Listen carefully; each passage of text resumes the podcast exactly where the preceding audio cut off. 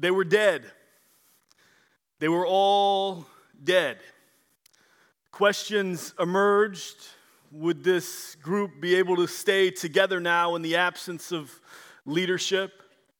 Who should be trusted? Who should they follow? Different stories were circulating. What should they believe? Would this movement just perish with them? This is the situation that faced the second century church. The apostles had all died. The New Testament books had yet to be formally collected. They were still scattered around and being circulated, and various interpretations of what the apostles had taught began to circulate. Charlatans began to arise, and they would pen false letters claiming that they too were apostles, and these letters began to infiltrate the church, and dangerous teachings began to just circulate, and people were confused. What should we believe? Who should we trust? Who will lead us? This created a very dangerous disunity in the church as these questions were arising, and all of this is taking place at the same time. There is persecution.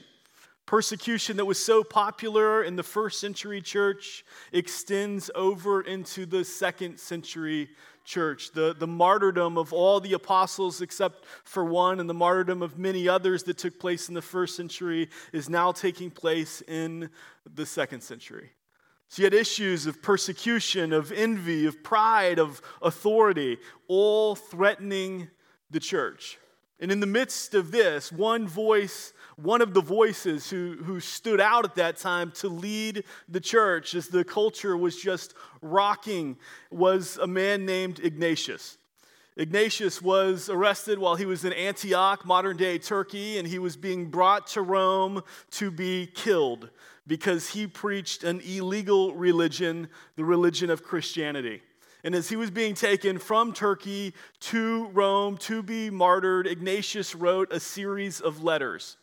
And these were letters that he wrote to the second century church. His letters had three main themes. The first theme of his letters were that were concerning the false doctrines, the false letters that were circulating at that time.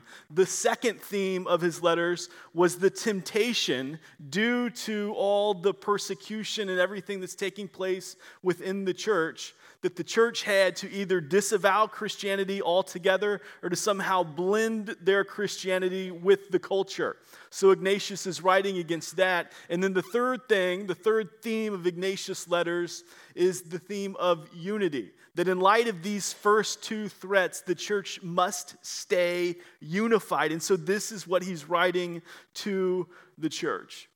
God used early church fathers, men like Ignatius and Polycarp and Clement, to contend for the faith, to stay true to sound doctrine, to the scriptures during some stormy days. For the second century church, for the second century Christian, contending for the faith, being a true disciple of Jesus Christ, and the idea of being martyred just went hand in hand. That they believe that to be a disciple, to be a Christian, may very well end up stepping into the blood-soaked footprints that Jesus left under the cross. This idea of martyrdom and being a Christian went hand in hand. And to rebel against that, To, to, to try to shrink away from that, would be a failure to imitate Jesus and his quiet submission unto death. This is what it meant to be a faithful disciple in a pre-Christian culture. Albert Muller, he's a, a, a president of one of the leading Baptist seminaries today, and he, he wrote this. He wrote, "The so-called Judeo-Christian consensus of the last millennium has given way to a postmodern, post-Christian, post-Western cultural crisis which threatens the very heart of our culture. Moral relativism has so shaped the culture that the vast majority of Americans now see themselves as their own moral arbiter. Truth has been internalized, privatized, and subjectivized. Absolute or objective truth is denied outright. Research indicates that most Americans believe that truth is internal and relative. No one, the culture shouts, has a right to impose truth, morality, or cultural standards. Look within. Americans have adopted a therapeutic worldview which has transformed all issues of right and wrong into newly created categories of authenticity, self-esteem, codependencies, and various psychological fads which basically tell us that we are victims, not responsible moral agents. A cult of self-worship has developed, substituting a search for the inner child in place of the worship of the transcendent God.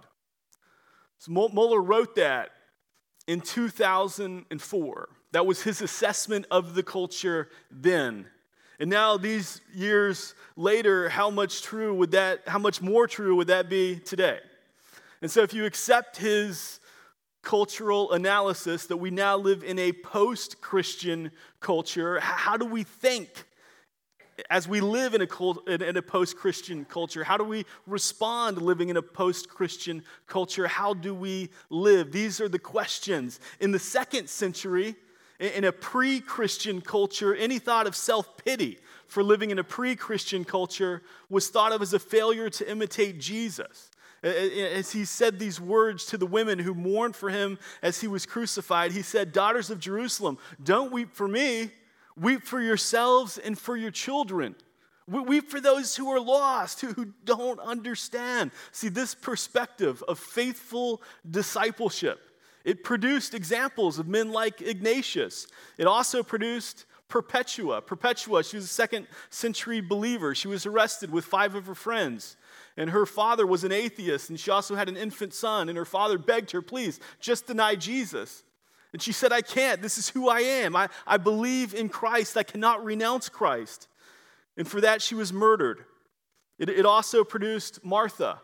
Martha, along with her father, Posey, they, they both were killed. And her final words, her final prayer was a petition to God that he would preserve the faith of the church, of true Trinitarian worship. And this was her prayer right before she was killed. These second century Christians followed the example of Jesus. And I think they also looked back to first century Christians, Christians like Stephen, who was also martyred. We're going to look at his story today as we continue our series of blueprints of a healthy church. Turn with me to Acts chapter six, verses eight through fifteen. Acts six, verse eight through fifteen.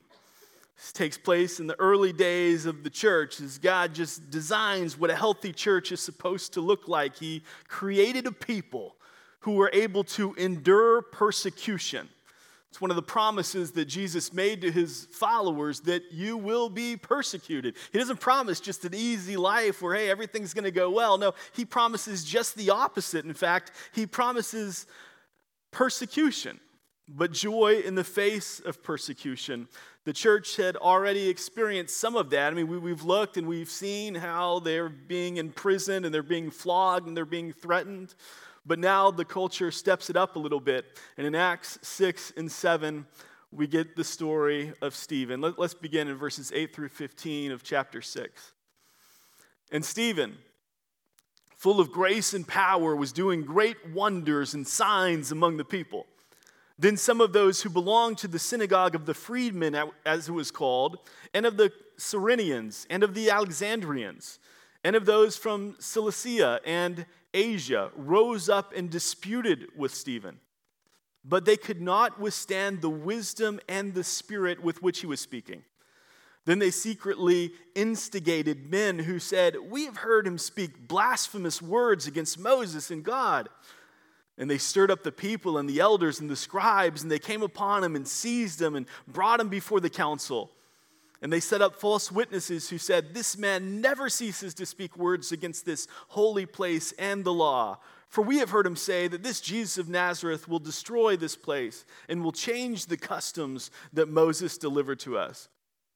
And gazing at him, all who sat in the council saw that his face was like the face of an angel."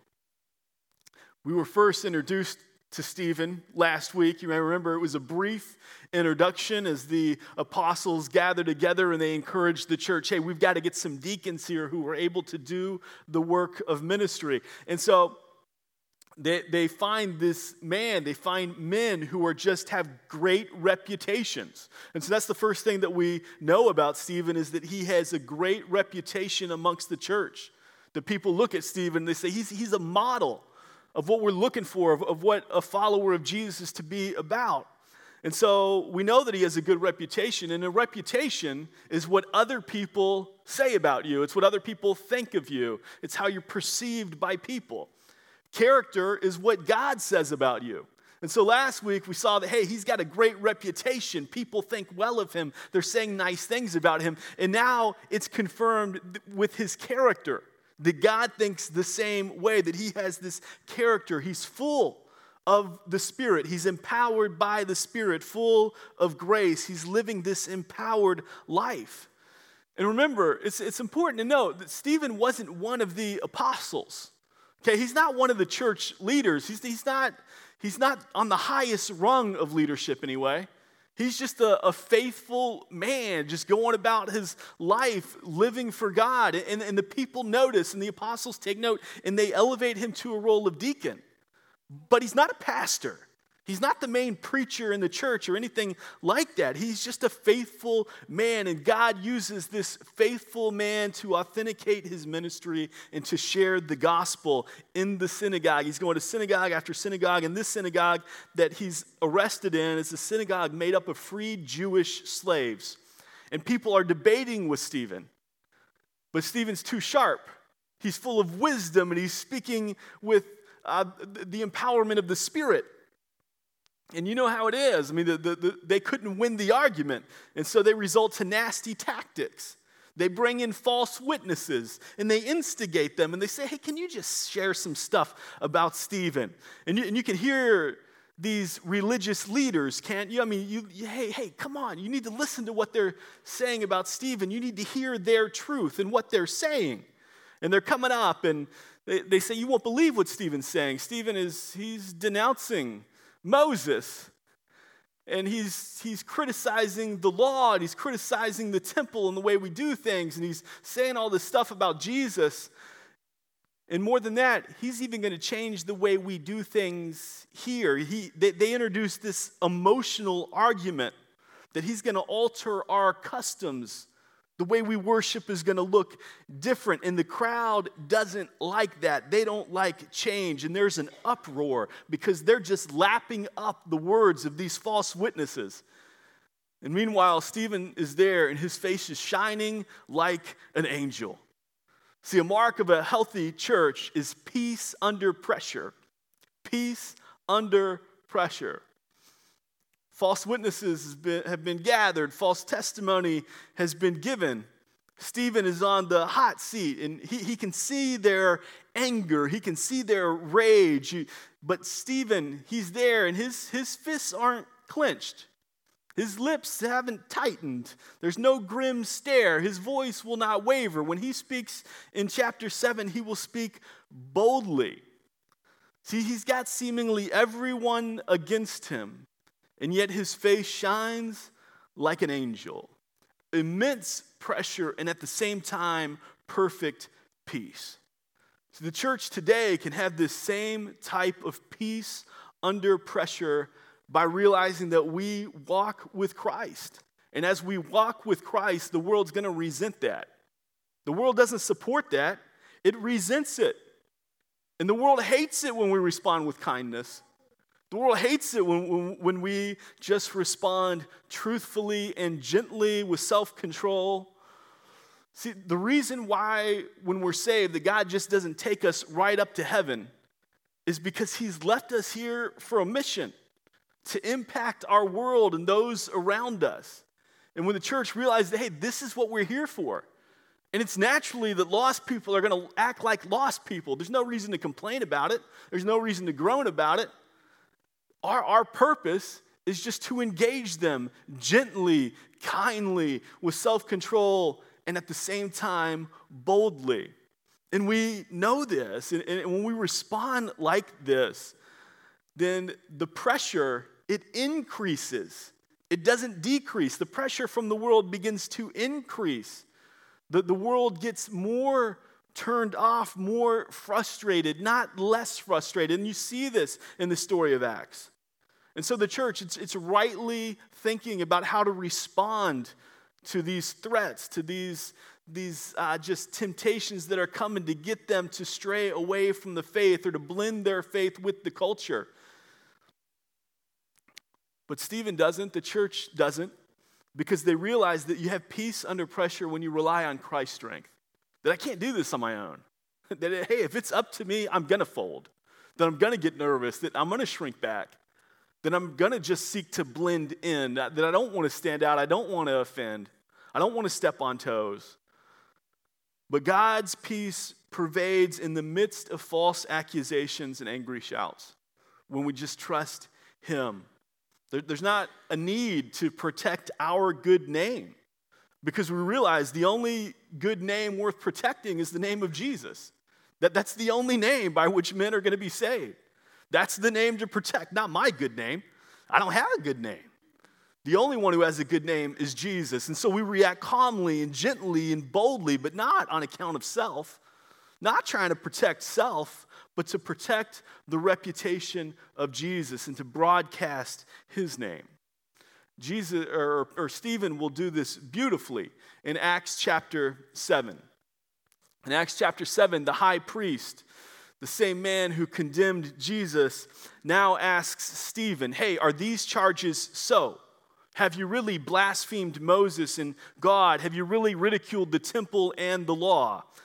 And Stephen, he answers those allegations in a speech that covers fifty-three verses and two thousand years of Jewish history. It's a speech that really binds all of the Hebrew scriptures together under the theme, the, this, this cord of Jesus. And this morning, we're only going to be able to touch on some highlights of, of Stephen's sermon, but I encourage you, uh, even today, just to go home and be able to read all of Acts chapter seven. It's one of the greatest sermons ever given. It, it's, it's a sermon that is significant for the case of Christianity, especially to a Jewish audience. And remember again, Stephen is not a pastor. He's not, he's not one of the apostles. He's not one of the ones who walked with Jesus. He, he's, he's just been saved by the ministry of the apostles. Now he's just a faithful man. And this faithful man is just living out for Jesus. And here he is preaching this incredible sermon. He becomes one of the greatest apologists for the faith. And so Stephen's message, it, it highlighted God's relationship with Jewish people. And he begins, just to kind of summarize it for you, he, he begins with Abraham in Genesis, and then he will end up with the prophets. And to summarize it, he, he begins by saying that, well, he uses this phrase, our fathers. He's going to use that phrase continually throughout his sermon. He began by saying that God selected and directed our fathers. That by faith, Abraham followed God to this unknown land, and God promised that Abraham's offspring, his children, would one day possess the land and enjoy protection from her enemies. And from Abraham's son Isaac, then he goes to Isaac's son Jacob, and then the covenant then passed to Jacob's twelve sons, the twelve patriarchs. But the brothers, these patriarchs, they looked down upon the younger one, Joseph, and they sold him into Egypt. And yet God was present with Joseph and protected Joseph. And Joseph received favor from Pharaoh and was made second in charge over Egypt. And he was eventually reunited with his brothers. And they all lived in Egypt. And so now you have the Hebrew people in Egypt. And then four hundred years later, Moses is born. And God protected and freed our fathers, Stephen says, while working through Moses. By this time, the, the Jews were slaves in Egypt, and God had chosen Moses to, to free them. But the people, the Israelites at first, they looked down upon Moses. They reject his leadership, and, and Moses, he, he goes away for forty years. He flees, and then God brings him back to deliver the Israelites from their bondage out of Egypt. And yet still, the Israelite people grumble against Moses. Stephen said, our fathers were unwilling to submit to the leadership of Moses and ultimately of God. They made a, a, a bronze calf, a false god, and they worshiped this idol instead of the one true living God. And as a result, there's this time in Israel's history, it's a time of wandering. When she should have been in the land, possessing the land, it's a time of wandering in the wilderness. And Stephen said that God tested and instructed our fathers. That Moses, he built this portable worship center called the tabernacle. As the Israelites traveled through the wilderness, God was with them. And Stephen, he quoted from the prophet Amos to show that despite God's presence with the Israelite people, the Israelites still sinned. They still fell short. And as Israel sinned, as Israel fell short, God was still faithful.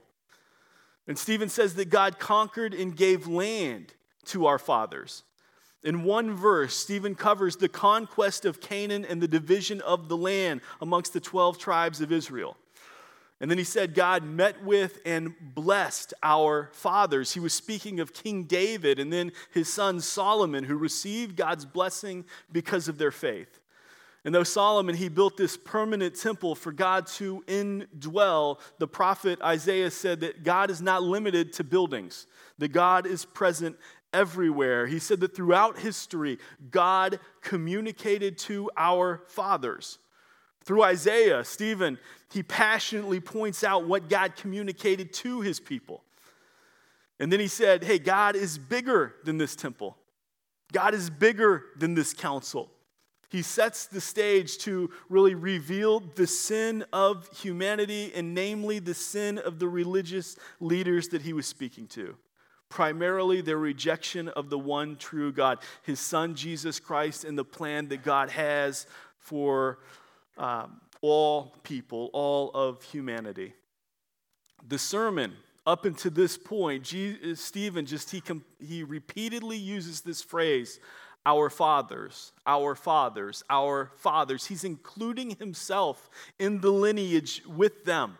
He says, hey, I'm a Jewish descendant just like all of you. He's including himself in that. And then as he continues, the last section of his sermon, Acts chapter seven, verses fifty-one, and we'll go ahead and read all the way through eight. Uh, chapter eight, verse three. But I want you to hear how Stephen shifts the language. Listen for it. You stiff-necked people, uncircumcised in heart and ears, you always resist the Holy Spirit as your fathers did. So do you. Which of the prophets did your fathers not persecute? And they killed those who announced beforehand the coming of the righteous one, whom you have now betrayed and murdered. You who received the law as it was delivered by angels, and did not keep it. Now when they heard this, these things, they were enraged, and they gnawed their teeth at him. But he, full of the Holy Spirit, gazed into heaven and saw the glory of God, and Jesus standing at the right hand of God. And he said, behold, I see the heavens open and the Son of Man standing at the right hand of God. But they cried out with a loud voice and stopped their ears and rushed together at him. Then they cast him out of the city and stoned him. And the witnesses laid down their garments at their feet of a young man named Saul. And as they were stoning Stephen, he called out, Lord Jesus, receive my spirit. And falling to his knees, he cried out with a loud voice, Lord, do not hold this sin against them. And when he had said this, he fell asleep. And Saul approved of his execution. And there arose on that day a great persecution against the church in Jerusalem. And they were all scattered throughout the regions of Judea and Samaria, except the apostles. Devout men buried Stephen and made great lamentation over him. But Saul was ravaging the, the church. And entering house after house, he dragged off men and women and committed them to prison. Did you hear it? Stephen shifts his language from our fathers to now your fathers. And what he's saying is, you have followed the faithless tradition of the Israelites. While there was a remnant who was faithful, you were unfaithful. and you carried this unfaithful tradition of the Israelites, and you are the ones responsible for the death of the promised Messiah. You're the ones who killed him. And this was the last straw for the religious leaders. I mean, they were the examples. This was their turf. They were the teachers of the law. And their emotions begin to boil over, and this violent anger erupts, and Stephen is left dead. He's the first Christian martyr, the first one to follow the footsteps of Jesus and to die for the faith. The, the, the leaders, Saul being chief among them, who would later be Paul, they are enraged, and they don't stop with Stephen. They start going around all of Jerusalem, and they're dragging men and women out of their homes. They're saying, you believe in Jesus, you're going to jail. And they're imprisoning men, women, everybody who believes in Jesus. And so the church is forced to scatter. They can no longer stay in Jerusalem. It's not safe in their home. And they leave, and they go into all Judea. They even go into Samaria. These were at one time their enemies, right? The Samaritans, the people they looked down upon. And now they're even going there. There's a point here. And it's as, as, as stones are just pounding Stephen's flesh, he fell to his knees. And he begs God, do not hold this sin against them. Do not count this against my attackers. Another mark of a healthy church is a church who persists with a missionary mindset. A healthy church persists with a missionary mindset. We, we saw that in Acts chapter one, how, how God gave the church this missionary mindset. But a healthy church, it never stops. It never wavers. It just keeps on going. It's focused on mission. Stephen, as stones are pounding his flesh, as he's on his knees and he's about to die, his concern is for the people who are lost. He says, what they need more than anything is to know that Jesus is true. The, the whole point of his message, yeah, it's to show them their sin, but more than anything, it's to show them Jesus. Would they come to know the true living God, their Savior? As God gave the church a clear mission, first going to Jerusalem and then to all, all Judea, then to Samaria, and then to the ends of the earth, God used the martyrdom of Stephen to scatter this transformational church to places that maybe she wouldn't have gone otherwise. That, yeah, they knew it was the mission, but now this event. See, God, our God is so big, he is so good, he's so powerful, that he's able to take all things and turn it for his good and for, for our good and for his glory. Sometimes we can't see it. Sometimes we're in the middle of life and things are going bad and things are tough and things are difficult, and we cry out, we say, God, I can't possibly see how you're going to make any good out of this. This does not make any sense to me. I mean, why is there cancer? Why is there hurricanes? Why does this stuff happen? This does not make sense. How are you going to make good from this? And yet we see through the history of the church, and even if you look back at the history of your own life, I'm sure you can point to hard things that, that at the time they seemed so bad. And now as you step back years later, you can look and you can say, oh, I see how God used that for good. We see this in the, in the death of Stephen. That God is able to take this horrific, this massive tragedy, and, and as people are being imprisoned and, and they're being ripped from their homes, that God takes all that and he turns it for good, because now this church is unleashed to be scattered throughout all of Judea, even into her enemy Samaria, and then we'll see later to the ends of the earth. Even when it doesn't make sense to us, God is faithful. The old baseball-playing evangelist Billy Sunday, he he preached a sermon more than one hundred years ago now, and, and, he, and he talked about this passage, and as he was looking at this passage, he said, you know, death is a cruel enemy. That death is this enemy who comes and, and who robs a wife from her husband, who robs a, a child from its parents. The death is an enemy who comes unexpectedly, upsetting life. Death does not knock on the door and ask, hey, is it okay if I come now? Death just shows up unexpectedly without an invitation. He said that death is this international enemy, that it marches all over the world, that it upsets every culture, every people. It just comes always to everyone at some point. But then he said, for Stephen, for the church, that death is something different. That death is a defeated enemy. Because Jesus rose again, defeating sin and death. So that now for the Christian, death is a door that swings open our entrance into paradise. See, this reality, it gives us confidence to persist in this missionary mindset no matter the cost. This is what gave Stephen the opportunity to, as he's on his knees being stoned, that he's able just to continue to pray for his attackers. And the result of that, we know, was one man at least, Saul, with later the name Paul. He would become one of the greatest, if not the greatest missionary ever.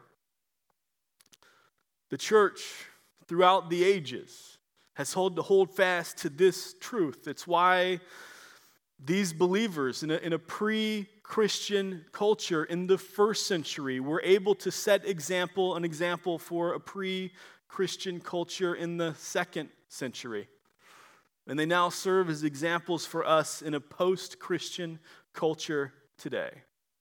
They serve as reminders that we must think rightly about God and that we must think rightly about His truth, because right thinking produces right living. And we must not fall away or try to blend in with our culture, or we must not shrink back. This is not the model of a healthy church. This is not the way God has designed His church to operate. But instead, that we must go forth in unity as we model our Trinitarian God together, as we proclaim the message of Jesus. See, the culture today, it's, the, the, the gospel is not waiting for a clearer message. The gospel simply needs committed messengers. There's no self-pity. There's no longing for the past. There's just this hope for a glorious future. And as we look for that, we share the gospel. Because while we may be in a post-Christian culture, and while the church then may have been in a pre-Christian culture, we are not in a post-Christ culture, just as they were not in a pre-Christ culture.